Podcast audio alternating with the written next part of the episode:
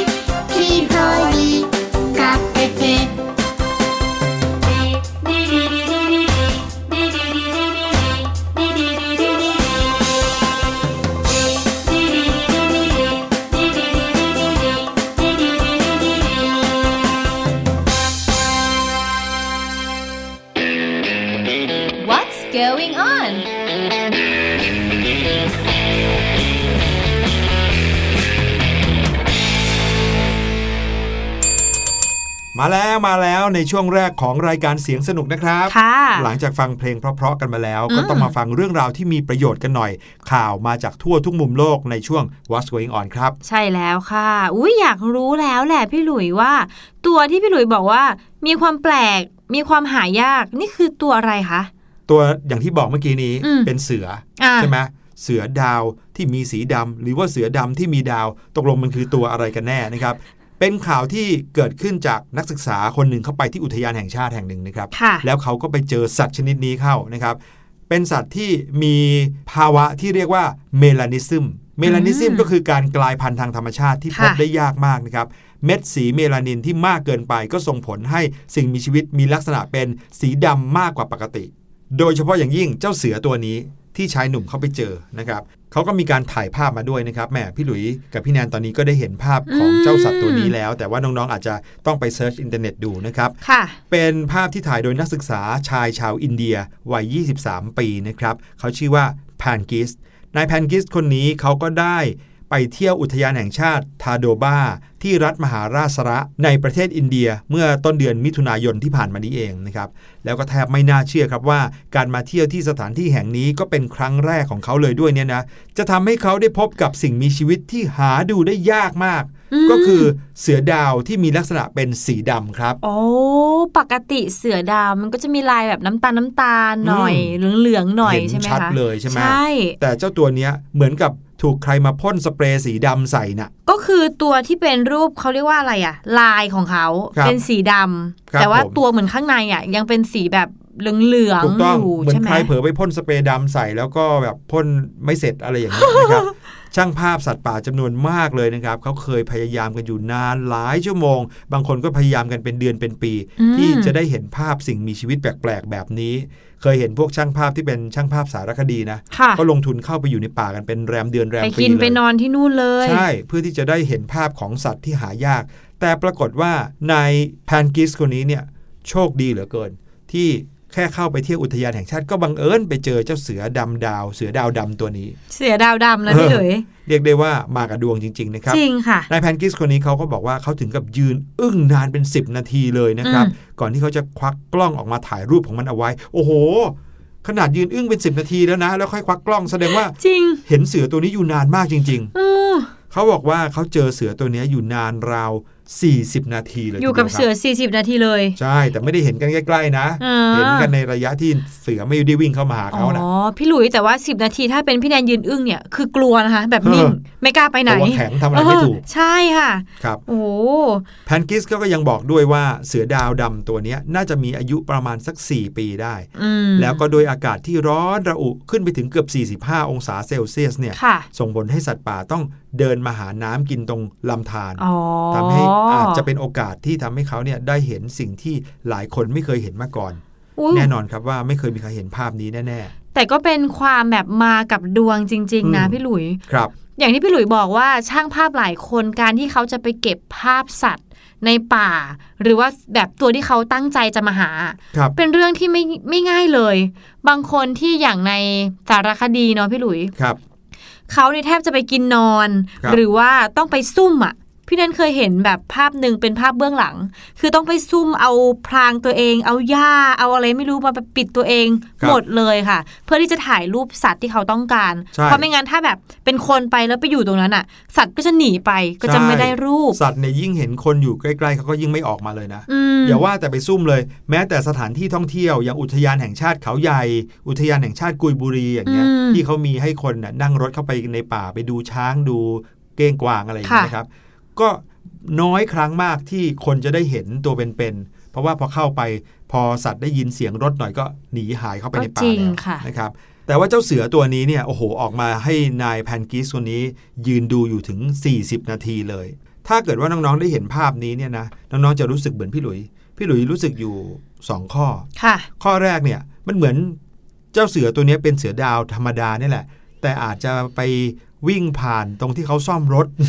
หรือว่าไปคลุกกับโคลนหรือดินเขม่าอะไรตรงไหนมา อันนี้ตัวดำเมียบเลยนะลายเขาอะเออ คือมันไม่ได้เสือดำที่ดำปีดำแบบดำสนิทอย่างนั้นนะครับอ่าคือยังเป็นเสือดาวอยู่ค่ะแต่เหมือนเขาไปเลอะเขม่าอะไรมาอืมอะไรแบบเนี้ยนะครับ อันนี้คือข้อแรกที่อาจจะเป็นไปได้อืมหรือข้อที่สองก็คือจริง ๆ แล้วเขาคือเสือด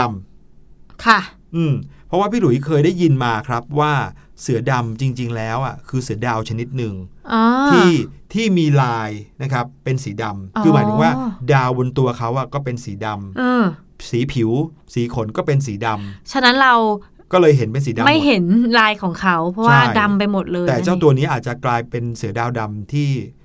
สีดำอ่อนเกินไปนิดนึงอ่าอะไรอย่างเงี้ยก็เลยทำให้เห็นเป็นสีเหมือนเสือดาว แต่ว่ามีเขม่าดำๆอะไรแบบเนี้ยอืม ก็น่าสนใจมากๆเลยนะคะ ยังไงถ้าน้องๆ อยากเห็นเสือดาวสำหรับใครที่ยังไม่เคยเห็นดีกว่าครับก็สามารถที่จะไปชมน้องเสือหรือว่าไม่ว่าจะเป็นสัตว์อะไรที่สวนสัตว์บ้านเราก็ได้นะครับตอนนี้ก็อาจจะพอหลังจากโควิด -19 เริ่มแบบ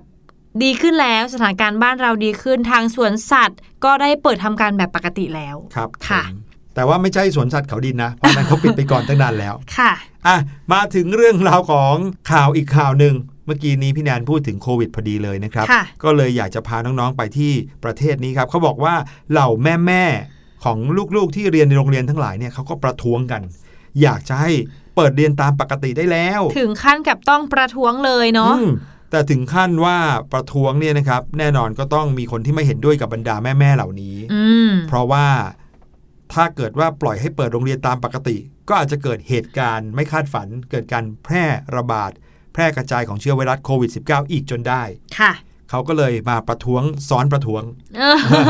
ในเมื่อคุณแม่แม่ๆมาประท้วง เราก็จะประท้วงคุณแม่แม่ๆอีกทีหนึ่งด้วยการแต่งชุดเป็นยมทูตมาเลยอืมอ่าจะเป็นยังไงเดี๋ยวมาติดตามฟังกันนะครับ การประท้วงนี้นะครับเกิดขึ้นในรัฐเท็กซัสครับ อยู่ในพื้นที่เขตการศึกษาฮูสตัน ที่นี่เนี่ยเขามองว่าเด็กนักเรียนเนี่ยยังไม่พร้อมที่จะไปโรงเรียนตามปกติได้อืมเนื่องจากว่า โอ้โห ใครๆก็รู้ในประเทศใช่สหรัฐอเมริกาเนี่ยมีคนที่ติดเชื้อไวรัสโควิด -19 เป็นล้านเยอะมาแถมกคนตายเป็นแสนนะครับใช่ค่ะก็เลยทำให้ยังไม่ควรที่จะมีการเปิดการเรียนการสอนแบบปกตินะครับอืมแต่พ่อแม่ของเด็กนักเรียนหลาย ๆ คนครับเขาเริ่มไม่พอใจต่อการตัดสินใจครั้งนี้ของทางรัฐเท็กซัสแล้ว เพราะเขายังบอกให้เด็ก ๆ เนี่ยเรียนออนไลน์ยังไม่ต้องไปโรงเรียนอืมพ่อแม่ก็บอกว่า โอ้โห เด็ก ๆ ไปโรงเรียนได้แล้ว มันยังไม่เห็นจะมีอะไรเลยนะครับ ก็เลยทำให้มีตัวแทนพ่อแม่ที่อยากให้โรงเรียนกลับมาเป็นตามปกติ ออกมาประท้วงกันในนามของกลุ่ม Red Apple แน่โอ้นะคมีรับชื่อกลุ่มด้วใช่ยเขามีการแบบถือป้ายประท้วงทำเป็นรูปแอปเปิลสีแดงๆเลยนะ โดยกลุ่มนี้เนี่ยมีข้อเรียกร้องที่อยากจะให้โรงเรียนกลับมาเปิดตามปกติค่ะและให้พ่อแม่มาส่งลูกที่โรงเรียนตามปกติ แล้วกลุ่มที่เป็นยมทูตล่ะคะพี่หลุย ก็นี่แหละครับ เกิดจากการที่กลุ่มแม่ๆเหล่านี้เขาออกมาประท้วงกันใช่ไหมอืมก็มีคนที่ไม่เห็นด้วยกับผู้ปกครองที่อยากให้โรงเรียนเปิดตามปกติค่ะเพราะเขาคิดว่า ถ้าเกิดว่ากลับมาเปิดตามปกติ ก็เท่ากับเป็นการเชื้อเชิญให้เชื้อโรคเนี่ยกลับมาแพร่ระบาด ก็จริง เขาก็เลยออกมายืนข้างๆ กลุ่มประท้วงของคุณพ่อคุณแม่กลุ่มนี้เลยข้างๆเลยนะ โดยแต่งตัวเป็นยมทูตเลยนะครับอืมแล้วก็เขียนป้ายภาษาอังกฤษว่า Open Schools Now นะครับที่แปลว่า เปิดเรียนเดี๋ยวนี้ นี่มีความเสียดสีเบาๆนะคะ อืมแปลว่าอะไรรู้ไหมครับ ดูเหมือนกับว่าจะมาประท้วงเพื่อขอให้เปิดโรงเรียนตามปกติ อ่า แต่ด้วยความที่แต่งชุดยมทูตสีดำมามีง้าวตะขอมาข้างๆเนี่ย ก็มีความหมายว่า ถ้าเปิดเรียนตามปกติปุ๊บเดี๋ยวยมทูตก็จะตามมาโรงเรียนด้วยทันที อือืมม ยมทูตนี่ก็คือมารับวิญญาณถูกไหมอะไรพี่หอลุย่างนั้นอืมนะครับ ก็เหมือนกับว่าจะมาประชดประชันกลุ่มคุณพ่อคุณแม่เหล่านี้ว่าอยากให้เปิดโรงเรียนใช่ไหมเปิดสิยมทูตจะได้มาด้วย อะไรแบบนี้นะครับ โอ้โห แต่งตัวกันมานะ แต่งชุดคลุมสีดำมีหน้ากากหัวกะโหลกมากันเลย จริงจังเลยเนาะใช่ นี่ฮาโลวีนหรือเปล่าเนี่ยเออเหมือนกับชุดฮาโลวีนเลยนะครับ แล้วก็ทำให้แม่ๆที่เขาอุตส่าห์มายืนประท้วง เพื่อขอให้เปิดโรงเรียนตามปกติเนี่ย ถึงขั้นต้องคิดใหม่กันเลยทีเดียวอืมเพราะว่าจริงอย่างที่เขาว่าเหมือนกันนะ เพราะว่าไม่มีใครที่จะรับประกันได้เลย ใช่ ว่าถ้าเปิดโรงเรียนแล้ว เชื้อไวรัสจะไม่กลับมาระบาด มันเป็นการรวมตัวเนาะแล้วที่โรงเรียนก็มีทั้งคุณครู มีทั้งนักเรียน พอนักเรียนกลับไปบ้านเจอผู้ปกครองอีกครับมีทั้งโอ้โหแม่บ้านพานโรงครับแม่ครัว ทุกคนเนี่ยอยู่ด้วยกันหมดเลยค่ะ การอืมป้องกันพี่แอนคิดว่าเป็นเรื่องที่ยากมากอืมและสำหรับอย่างที่พี่หลุยบอก สหรัฐอเมริกาก็เป็นที่ที่มีความเสี่ยงที่ค่อนข้างสูงมากมากมากๆเลยด้วย ครับผมเพราะว่าคนติดเชื้อเยอะมากจริงใช่ๆนะครับค่ะกลุ่มบรรดาแม่ๆนะครับพอเห็นยมมาทูตมายืนประท้วงข้างๆ แบบเหมือนมาออกแนว แนบเนียนขอประท้วงด้วย แต่จริง ๆ มาประชดเนี่ยกลุ่มแม่ๆเขาก็เลยเขียนป้ายขึ้นมาใหม่อันหนึงอืมเป็นป้ายสีขาวแล้วก็มีลูกศรชี้ไปยังกลุ่มยยมมทูทูตต นะครับบอกว่า they are not with us แปลว่าอ๋อเขาไม่ได้มากับเรานะ ไม่ได้มาด้วยกันนะต่างคะคนต่างมาประท้วงคนละคนกันค่ะเออ นี่ก็เป็นการประท้วงแบบแปลกๆ ปนขำนิดนึงนะครับอืมในประเทศสหรัฐอเมริกา เป็นประเทศที่โหมีเสรีภาพในการแสดงออกกันมากเลยใช่แต่กลับกลายเป็นว่า กลายเป็นสิ่งที่ทำให้ผู้คนเนี่ยติดเชื้อไวรัสกันได้มากขึ้นอืมเพราะว่าต่างคนต่างทำตามความต้องการของตัวเองซะมากเกินไปนะครับ ใช่ค่ะ มาถึงข่าวสุดท้ายกันดีกว่านะคะ เราจะมาพูดถึงการฟื้นคืนชีพโอ้โหฟื้นคืนชีพแบบตายไปแล้วแล้วก็ฟื้นขึ้นมาเนี่ยนะอ่าต้องพูดว่าเกือบตายดีกว่าค่ะพี่หลุยครับแต่ว่าครั้งเนี้ยไม่ใช่มนุษย์อ้าว เป็นการฟื้นคืนชีพของจุลินทรีย์ค่ะอืมที่มีอายุกว่า 100 ล้านปีเลย โอ้โห น้องๆอาจจะงงว่าอ้าว แล้วเราไปฟื้นคืนชีพให้จุลินทรีย์ทำไมครับใช่ไหมผคะ ต้องพูดก่อนว่านี่ก็เป็นเรื่องราวที่นักวิทยาศาสตร์เขาอยากจะทดลองค้นคว้าเพิ่มเติมค่ะ เราต้องพาน้องๆนะ ลงลึกลงไปใต้พื้น มหาสมุทรเลยนะคะ ในอดีตยังมีสิ่งมีชีวิตตัวเล็กๆ เล็กๆเล็กๆจำนวนหนึ่งนะคะ ที่อาศัยอยู่ โดยไม่มีอาหารเลย แล้วก็ไม่มีออกซิเจนนะคะ มีแค่พอที่จะอาอยู่ได้ไม่ตายครับอืมจุลินทรีย์พวกเนี้ยค่ะ ก็เลยเลือกที่จะเข้าสู่ภาวะจำศีล ก็คืออมคงสภาพกึ่งตาย แต่ว่ายังไม่ตายนะคะครับมาเป็นระยะเวลา 100 ล้านปีแล้ว ครับผม แต่ค่ะเมื่อล่าสุดนี้เอง การนอนหลับของเจ้าจุลินทรีย์พวกเนี้ยที่แสนยาวนานมากๆร้ก็อยต้ล้าอนงปีอะตื่นจากฝันแล้วนะคะ เดี๋ยวนะเขาหลับมาก่อนที่มนุษย์จะเกิดอีกนะเนี่ย ใช่ค่ะ เอาจริง ๆ พี่เทนยังสงสัยว่านักวิทยาศาสตร์เนี่ยรู้ได้ไงว่าเขาหลับอยู่ตรงนั้นกันตั้นน่ะสิเออเมื่อช่วง ปลายเดือนกรกฎาคมที่ผ่านมานะคะ ทีมนักวิทยาศาสตร์จากประเทศญี่ปุ่นค่ะ ได้ออกมาประกาศว่า พวกเขาสามารถคืนชีพให้จุลินทรีย์โบราณที่หลับไปแล้วได้ค่ะ ซึ่งก็นำมาซึ่งความรู้ที่น่าสนใจหลายข้อมาก ๆ เลยนะคะ โดยอ้างอิงจากสำนักงานวิทยาศาสตร์ และเทคโนโลยีทางทะเลแห่งญี่ปุ่น เป็นผู้จัดทำงานวิจัยครั้งนี้ค่ะ พวกเขาได้พบตัวอย่างจุลินทรีย์ใต้ทะเล ที่หลับไหลอยู่ในชั้นตะกอนลึกลงไปประมาณ 5,700 เมตร ใต้มหาสมุทรแปซิฟิกค่ะ โอ้ลึกไปนี่ ลึกสุด ๆ ไปเลยนะจริงแทบจะค่ะแบบเป็นมหาสมุทรก้นที่ลึกที่สุดในโลกเลยอะใช่เลยค่ะ โดยตอนแรกนะคะ พวกเขาก็พบว่า จุลินทรีย์พวกเนี้ยเหมือนว่าตายไปแล้วเลยแหละพี่หลุยครับแต่ว่าเขาก็เอ๊ะเหมือนว่ามันส่งสัญญาณว่ายังมีชีวิตอยู่นะ ก็เลยตัดสินใจที่จะนำจุลินทรีย์พวกเนี้ยขึ้นไปเพาะเลี้ยงในสภาพอากาศที่เหมาะสมในห้องแลบพอเขาเพาะเลี้ยงแล้วก็ลองวิจัยตรวจสอบนู่นนี่นั่นเสร็จปุ๊บเขาก็ได้รู้แล้วอะว่าจุลินทรีย์ตัวเนี้ยมันตื่นได้มันยังไม่ตายค่ะ โอ้โหน้องๆ ไม่ใช่แค่มันตื่นขึ้นมานะ มันยังสามารถที่จะขยายพันธุ์ได้อีกด้วยโอ้โหโอ้ถึงแม้ว่าผู้มันจะไม่ได้เคลื่อนไหวเลยมาหลายร้อยล้านปีแล้วด้วยนะเนี่ยครับสุดยอดผมเลยค่ะ อืมน่าคิดเหมือนกันนะครับใช่เพราะว่าค่ะตั้งพี่หลุยร้อยล้านปีแล้วเนี่ยอืมพอเอามาเพาะเลี้ยงในห้องแลบปรากฏว่าฟื้นขึ้นมาได้เนี่ยแน่นอนครับ ต้องมีอะไรที่ไม่ธรรมดา ใช่เลยค่ะ แต่ว่าแน่นอนพี่หลุยเมื่อผลงานวิจัยชิ้นเนี้ยแพร่หลายออกไปแล้วก็สามารถเข้าถึงกันได้ทั่วโลกก็มีคนหลายคนเลยนะคะ ที่แสดงความคิดเห็นครับหลายแบบอย่างพี่หลุยพี่แนนเนี่ยก็มีความแบบโอ้โห อึ้งทึ่งใช่ไหมใช่ว่าเราสามารถไปปลุกจุลินทรีย์มาได้ที่อายุแบบโอ้โห แก่กว่าคนอีกอะเออที่เกิดมาของมนุษยชาติที่ใช่มีนะคะ ก็จะรู้สึกทึ่งในความสามารถของนักวิทยาศาสตร์ ใช่แล้ว แต่ว่าก็มีอีกกลุ่มหนึ่งค่ะ ก็ไม่น้อยเลยนะ ที่เขาคิดว่า เดี๋ยวก่อนครับนักวิทยาศาสตร์ คุณจะรีบปลูกจุลินทรีย์พวกนี้ขึ้นมาทำไมอืมแค่ในปีเนี้ยมีโควิด -19 ก็หนักพอแล้วนะเออจริงด้วย คือมันก็ไม่รู้นะว่า เชื้อจุลินทรีย์ที่หลับมาตั้งเป็นร้อยล้านปีเนี่ย ตื่นขึ้นมาแล้วเนี่ยเขาจะเอาเชื้ออะไรมาแพร่ระบาดในโลกปัจจุบันอีกหรือเปล่า ใช่ค่ะ พี่หลุยแค่โควิด -19 ที่นักวิทยาศาสตร์คิดว่ามันเข้ามาจากป่าถูกไหมครับออกมาจากป่าอะอืมแบบเป็นเชื้อที่มาจากสัตว์แล้วก็มาหาคนเนี้ยครับแต่อันนี้คือจุลินทรีย์แบบหลายร้อยล้านปีด้วยนะอืมอาจจะแบบหนักกว่าหรือเปล่าไม่รู้ นั่นนะสิ บอกเลยนะว่าว่าเหมือนในหนังอะจริงแบบค่ะ หนังเรื่องนี้ภาพยนตร์เรื่องนี้เริ่มต้นที่การลงไปใต้ทะเลลึกค่ะ เกือบ 6 กิโลเมตรเออแล้วก็หยิบเอาเชื้อจุลินทรีย์ตัวอย่างเชื้อขึ้นจุลินทรีย์มาขึ้นมาทดลองปรากฏแวบนั่นไงโอ้โห คนลุกเลยแพร่อะระพี่บาดเลยไปทั่วโลกสงสัยเราจะดูหนังเอเลี่ยนเยอะไปนะคะ นั่นน่ะสิเอาละครับขอบคุณมาก ๆ เลยข่าวนี้มาจาก BBC ใช่ไหมค่ะครับ ใช่แล้วค่ะ โอเคครับ กับเรื่องราวดี ๆ แบบนี้มาอัปเดตกันทุกวันนะครับ กับ What's Going On เดี๋ยวตอนนี้พาน้อง ๆ ไปฟังเพลงกันก่อนนะฮะ แล้วช่วงหน้าพี่ลูกเจี๊ยบรออยู่ในช่วงรู้หรือไม่ครับ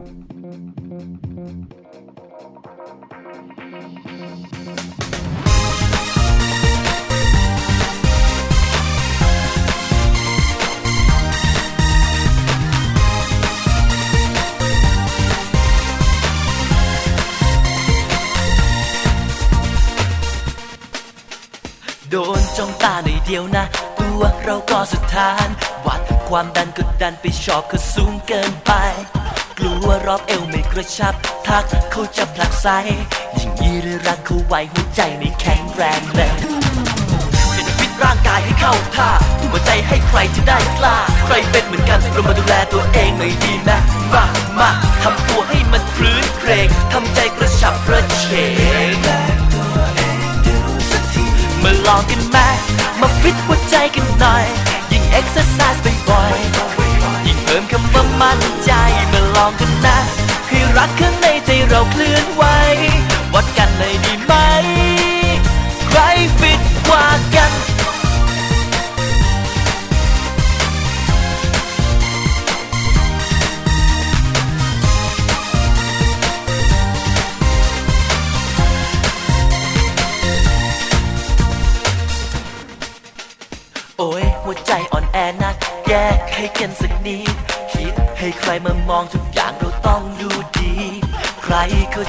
มารักถ้าไม่ firm อย่างนี้ พร้อมนะ one two three ให้ดูให้รู้กันไปอยากจะฟิตร่างกายให้เข้าท่าทุ่มหัวใจให้ใครจะได้กล้า ใครเป็นเหมือนกันเรามาดูแลตัวเองหน่อยดีไหมมามาทำตัวให้มันครื้นเครงทำใจกระฉับกระเฉงมาลองกันไหมมาฟิตหัวใจกันหน่อย ยิ่งเอ็กซ์ไซส์บ่อยๆยิ่งเพิ่มคำว่ามั่นใจมาลองกันนะ ให้รักข้างในใจเราเคลื่อนไหววัดกันเลยดีไหม ใครฟิตกว่ากัน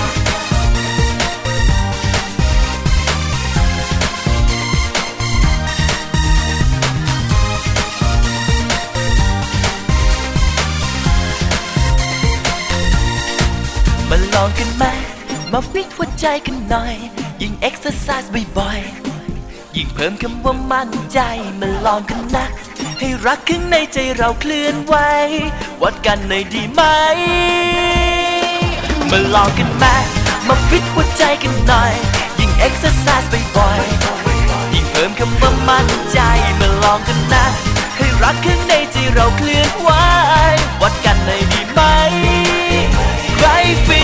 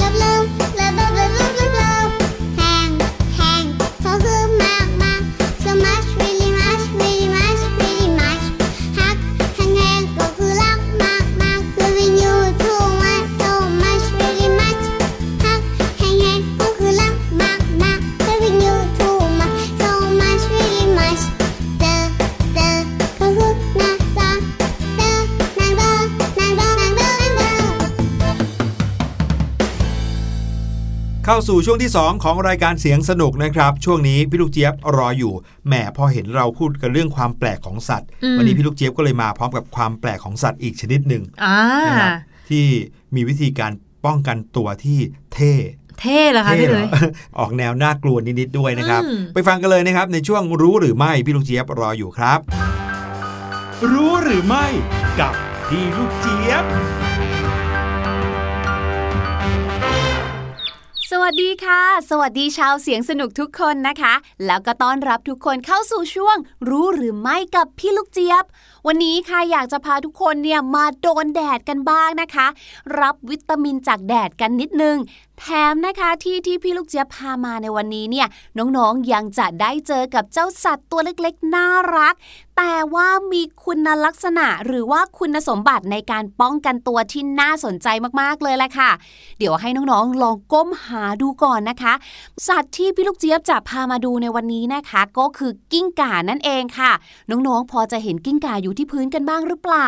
ตัวเขาจะสีน้ำตาลเหมือนใบไม้เลยแหละค่ะ แต่ว่าจะมีหนามอยู่บนตัวเขาด้วยนะคะ พี่ลูกเจี๊ยบว่าดูไปดูมาเนี่ยก็จะคล้ายๆ กับเจ้าลูกมังกรแบบที่เราเห็นในทีวีเนี่ยแหละค่ะ กิ้งก่าพันนี้นะคะ มีชื่อว่ากิ้งก่าน้ำหรือในภาษาอังกฤษนะคะก็คือ horned lizard นั่นเองค่ะ เจ้ากิ้งก่าน้ำเนี่ยนะคะ มีวิธีการป้องกันตัวที่แปลกมากๆเลย ถ้าน้องๆเจอเนี่ยอย่าไปใกล้เขามากนะคะ เพราะว่าเดี๋ยวจะโดนดีเอาค่ะ น้องๆ รู้หรือไม่คะว่าเจ้ากิ้งก่าน้ำเนี่ยนะคะ เขาสามารถพ่นเลือดออกมาจากตา เพื่อเป็นการป้องกันตัวได้ด้วยแหละค่ะเจ้ากิ้งก่าน้ำเนี่ยนะคะ เป็นสัตว์เลื้อยคลานขนาดเล็กค่ะ ขนาดของเขาเนี่ยนะคะอยู่ที่ประมาณ 6-20 เซนติเมตรเท่านั้นเองค่ะ สามารถที่จะไปพบเจอเขาได้นะคะ ที่ทะเลทราย หรือพื้นที่กึ่งทะเลทราย ในแถบอเมริกาเหนือแล้วก็อเมริกากลางค่ะสิ่งที่น่าสนใจสำหรับเจ้ากิ้งก่าน้ำเนี่ยนะคะ ไม่ใช่แค่รูปลักษณ์ภายนอกที่มีหน้าตาเหมือนเจ้ามังกรขนาดจิ๋วนะคะ แต่เป็นเรื่องของวิธีที่เขาใช้ป้องกันตัวค่ะ นั่นก็คือเจ้ากิ้งก่าน้ำเนี่ยนะคะ เขาสามารถที่จะยิงเลือดออกมาจากตาได้ค่ะน้องๆลองนึกภาพเวลาที่เราร้องไห้เนาะน้ำตาเนี่ยก็จะไหลลงมาเป็นทางเลยใช่ไหมคะ ลักษณะของน้ำตาที่ไหลออกมาเนี่ยจะมีลักษณะเป็นหยดไหลมาตามทางมาข้างแก้มของเรา แต่เจ้ากิ้งก่าน้ำค่ะ การที่เขาเนี่ยจะบีบเลือดออกมาจากตาได้เนี่ยนะคะ มันไม่ได้ไหลออกมาเป็นหยดติ่งๆค่ะ แต่ว่ามันพุ่งปี๊ดออกมาเหมือนเวลาที่เราเนี่ยนะคะ ยิงปืนฉีดน้ำเลยแหละค่ะ และถึงแม้ว่าจะยังไม่เคยมีการศึกษาวิจัยนะคะ ถึงส่วนผสมที่อยู่ในเลือดที่เจ้ากิ้งก่าปล่อยออกมาเนี่ยแต่จากการที่นักวิทยาศาสตร์เขาเก็บตัวอย่างมาเนี่ยนะคะ เขาก็พบว่าเลือดของเจ้ากิ้งก่าน้ำเนี่ยค่ะมีกลิ่นฉุน แล้วก็รสชาติเนี่ยไม่ค่อยจะดีสักเท่าไหร่ด้วยค่ะแหมไม่แน่ใจว่านักวิทยาศาสตร์คนไหนเป็นคนชิม ถือว่าทุ่มเทมากจริง ๆ เลยค่ะ โดยนักวิทยาศาสตร์ นักวิจัยเนี่ยเขาก็สันนิษฐานค่ะว่า รสชาติหรือแม้กระทั่งนะคะกลิ่นเนี่ยน่าจะมาจากพิษของมด แล้วก็แมลงมีพิษต่างๆ ที่เจ้ากิ้งก่าน้ำเนี่ยกินเข้าไปนั่นเองค่ะ ส่วนความสามารถในการยิงเลือดออกมาจากลูกกระตาได้แบบพุ่งปี๊ดเลยเนี่ยนะคะ นักวิจัยเขาศึกษาเรื่องนี้แล้วค่ะเขาบอกว่ากระบวนการยิงเลือดของเจ้ากิ้งก่าเนี่ยนะคะ เกิดจากการที่เจ้ากิ้งก่าเนี่ยจะปิดการไหลเวียนของเลือดที่อยู่ตรงหัวของเขาก่อนค่ะ การที่มันทำอย่างนี้ยเนี่ยก็จะช่วยเพิ่มความดันเลือดที่หัวของเขาได้นะคะ จากนั้นค่ะพอความดันเนี่ยแรงดันอันเนี้ยมันมากพอค่ะ กล้ามเนื้อบริเวณหัวตาเนี่ยก็จะเปิดออกเหมือนกับว่าเพื่อที่จะระบายความร้อนหรือว่าระบายแรงดันอันนั้นออกมานะคะ พอมันมีรูระบายออกมาปุ๊บค่ะ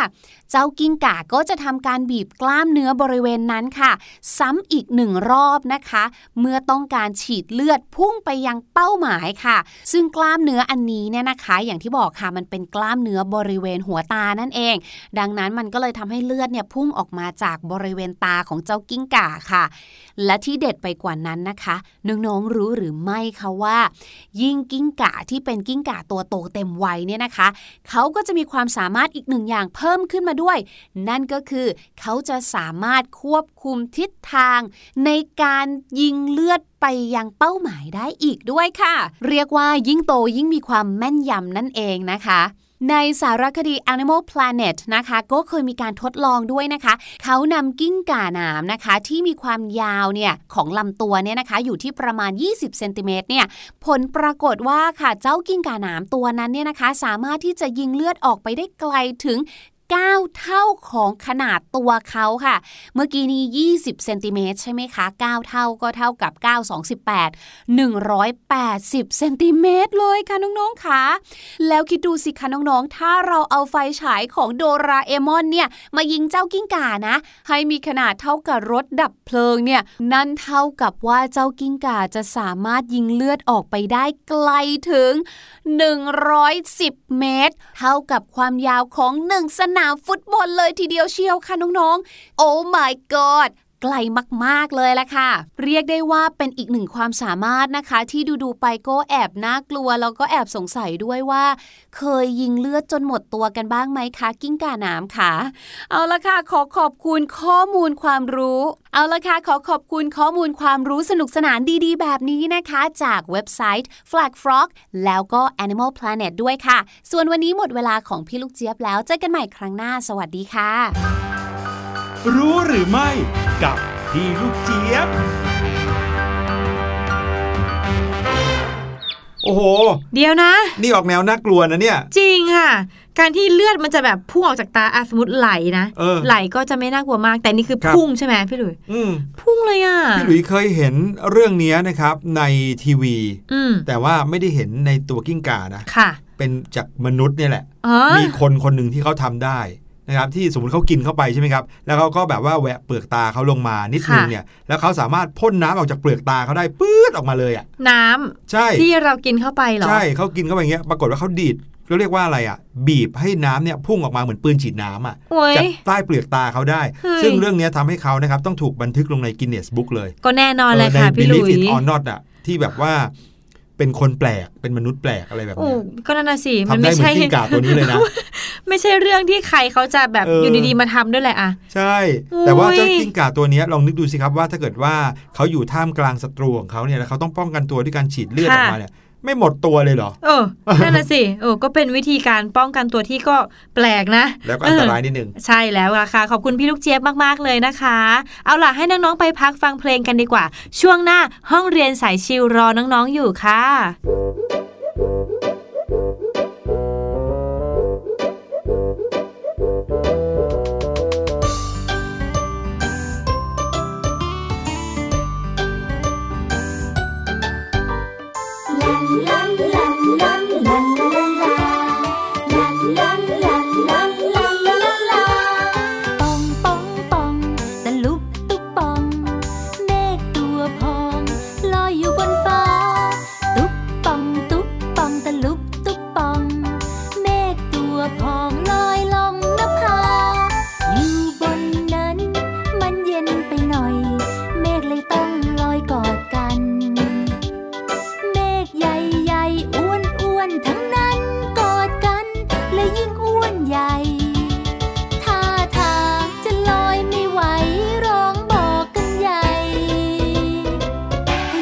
ลดน้ำหนัก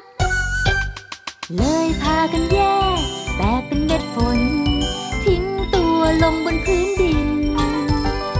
ชุ่มช่ำใจ เม็ดฝนพรางพรายก่อน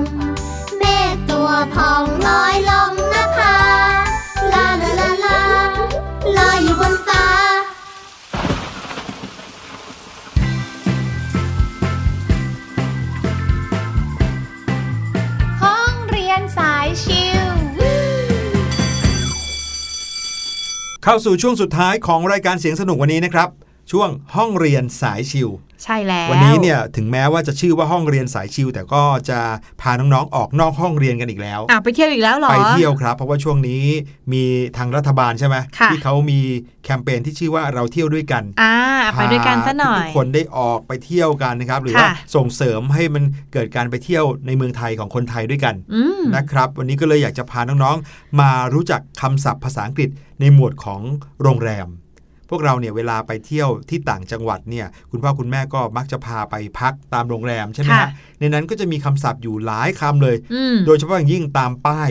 นะครับป้ายที่บอกทางไปนู่นไปนี่เนี่ยก็จะเป็นภาษาอังกฤษแทบทั้งนั้นเลย นั่นก็เป็นเพราะว่าในที่ท่องเที่ยวหรือว่าในโรงแรมเนี่ยคนที่เข้าไปพักก็มีหลากหลายเชื้อชาติค่ะเขาจึงต้องมีภาษาอังกฤษเอาไว้ซะเยอะหน่อย เพื่อใช่ให้แล้วใครๆมาอ่านป้ายก็สามารถอ่านได้รู้เรื่องเข้าใจ ใช่นะครับแล้วค่ะ ทีนี้เราจะมาดูว่าคำศัพท์แต่ละคำที่เราเจอเนี่ย บางครั้งก็ไม่ใช่ตามป้ายอย่างเดียวนะอืมแต่บางทีเป็นศัพท์ที่เขาใช้กันได้โดยทั่วไปเวลาที่จะเข้าไปพักโรงแรมค่ะ มันมีคำว่าอะไรบ้าง วันนี้เอาคร่าวๆก็แล้วกันนะ ไม่ได้ละเอียดมาก เริ่มต้นจากคำว่าเช็คอินเช็คเอาท์ก่อนเลย ดีเลยนะครัค่ะบพี่หลุย เวลาไปพักเนี่ยนะครับเช็คอินก็คือการที่เราเนี่ยลงชื่อเข้าพักอืมบอกกับทางโรงแรมว่าเรามาถึงแล้ว พร้อมที่จะเข้าพักห้องตามที่จองเอาไว้แล้ว ไปรับห้องที่เราจองไว้ ใช่แล้วก็ไปรับกุญแจหรือว่ารับคีย์การ์ดใช่ไหมครับใช่เพื่อจะไปห้องพักที่เราจองเอาไว้เนี่ยเขาเรียกว่าการเช็คอินนะครับ C H E C K เช็คแล้วก็ I N in เช็คอินก็คือการลงชื่อเข้าพักใช่ค่ะพอเราพักผ่อนเสร็จเรียบร้อยก็คือ จะออกจากโรงแรมแล้วเออในวันที่เราจะกลับบ้านแล้ว ใช่ก็คือใช้คำว่า check out check out ก็คือการลงชื่อออกห รือว่าครับผมแจ้งออกนั่นเองนะคะครับผมก็เปลี่ยนจาก in เป็น out ธรรมดา ใช่พูดถึงเรื่องการจองห้องค่ะพี่หลุยครับการจองห้องแปลกมากเลยนะอืมมันคือคำว่า book ครับ book เหมือนแปลว่าหนังสือใช่ไหมพี่หลุยใช่ B W O K book ก็คือแปลว่าการจองนะด้วยค่ะคำว่า book เนี่ยพอเป็นหนังสือก็จะเป็นคำนาม แต่พอเป็นคำกริยาก็จะกลายเป็นคำว่า จองห้องนะครับ ใช่แล้ว การจองนี่ยังรวมไปถึงการจองอะไรอย่างอื่นที่ไม่ใช่จองห้องด้วยนะ ค่ะ อยากจะจองตั๋วเครื่องบินอะไรเงี้ยก็เรียกว่า book ได้หมดเลยที่นั่งโรงหนัง ใช่ครับ เวลาที่เราไปถึงโรงแรมก็จะมีพี่คนหนึ่งที่แต่งเครื่องแบบเท่มากเลยอืมนะครับ มักจะมากับรถล้อเลื่อน เพื่อที่จะมาช่วยเราขนกระเป๋าเนอะค่ะกระเป๋าของครอบครัวเราเงี้ยไปไว้ที่หน้าเคาน์เตอร์เช็คอิน หรือว่าไปที่ห้องพักให้เรานะฮะ พี่คนเนี้ยก็มีหน้าที่ที่เรียกว่า bellboy bellboy นะครับ bellboy เนี่ย bell ที่แปลว่ากระดิ่งนี่แหละ B E W L เบลนะครับ B O Y ติดกันเลยนะครับ bellboy เนี่ยก็คือพนักงานยกกระเป๋าในโรงแรมครับ ค่ะ เวลาเราไปเที่ยวที่โรงแรมนะคะ ก็จะมีสิ่งหนึ่งที่พี่แนนเนี่ยจะหมายมั่น แล้วก็คิดว่าเวลาไปจองต้องมีสิ่งนี้ครับก็คือ pool ผู้ pool P O O L pool ก็คือสระว่ายน้อืมในโรงแรมก็มักจะมีสระว่ายน้ำสวยำๆนะใช่แล้ว ให้นอกจากจะไปว่ายน้ำเล่นแล้ว บางคนก็ไปถ่ายรูปสวยๆได้ด้วยอ่านะครับยังมีอีกคำหนึ่งนะครับที่เดี๋ยวนี้ใช้กันบ่อยๆเลย ค่ะ คือคำว่า key guard อืม key guard นะครับ key เนี่ยคือกุญแจ K E Y key นะครับก็คือกุญแจ ถ้าเกิดว่าที่ไหนให้กุญแจเป็นดอกๆมา เราก็เรียกว่า is a key ก็คือกุญแจ แต่ถ้าเกิดว่ากุญแจไม่มีแต่เป็นการ์ดที่ใช้ในการเปิดห้องอืมเอาการ์ดไปท่าโป๊ะแล้วก็เปิดห้องได้ เราก็เรียกเขาว่า key card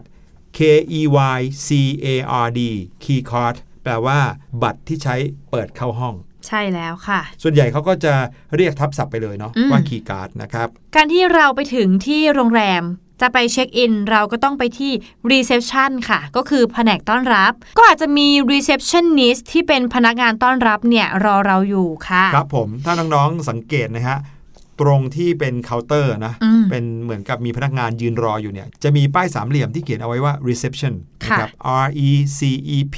T I O N reception ตรงนี้คือแผนกต้อนรับ ใช่แล้ว คนที่เป็นพนักงานต้อนรับก็เรียกว่า receptionist ใช่นะครับ ก็เติม ist ไปข้างหลัง ก็กลายเป็น receptionist ก็คือพนักงานต้อนรับครับ เอาละค่ะ ก็ได้คำศัพท์ไปเยอะแยะ แต่ว่ายังมีอีกมากมายที่ให้น้องๆได้ไปลองค้นหาดูใช่ว่าคำศัพท์ที่อยู่ในหมวดโรงแรมเนี่ยหรือว่าที่พักเนี่ยมีอะไรครับอีกบ้าง น้องๆไปเที่ยวกับครอบครัวที่โรงแรมไหนๆเนี่ยถ้าไปเจอป้ายที่เขียนภาษาอังกฤษไว้ก็อย่าลืมฝึกอ่านอืมหรือว่าถามคุณพ่อคุณแม่นะครับ ว่าป้ายนั้นเขียนว่าอะไรค่ะนะครับ วันนี้รายการเสียงสนุกหมดเวลาแล้วอืมพบกับพี่หลุยส์พี่แนนได้ใหม่โอกาสหน้านะฮะ กับการอัพรายการครั้งหน้าค่ะหรือทุกเวลาที่คิดถึงกันทางเว็บไซต์ thaipbspodcast.com วันนี้ลาไปก่อนแล้ว ใช่แล้ว สวัสดีครับสวัสดีค่ะ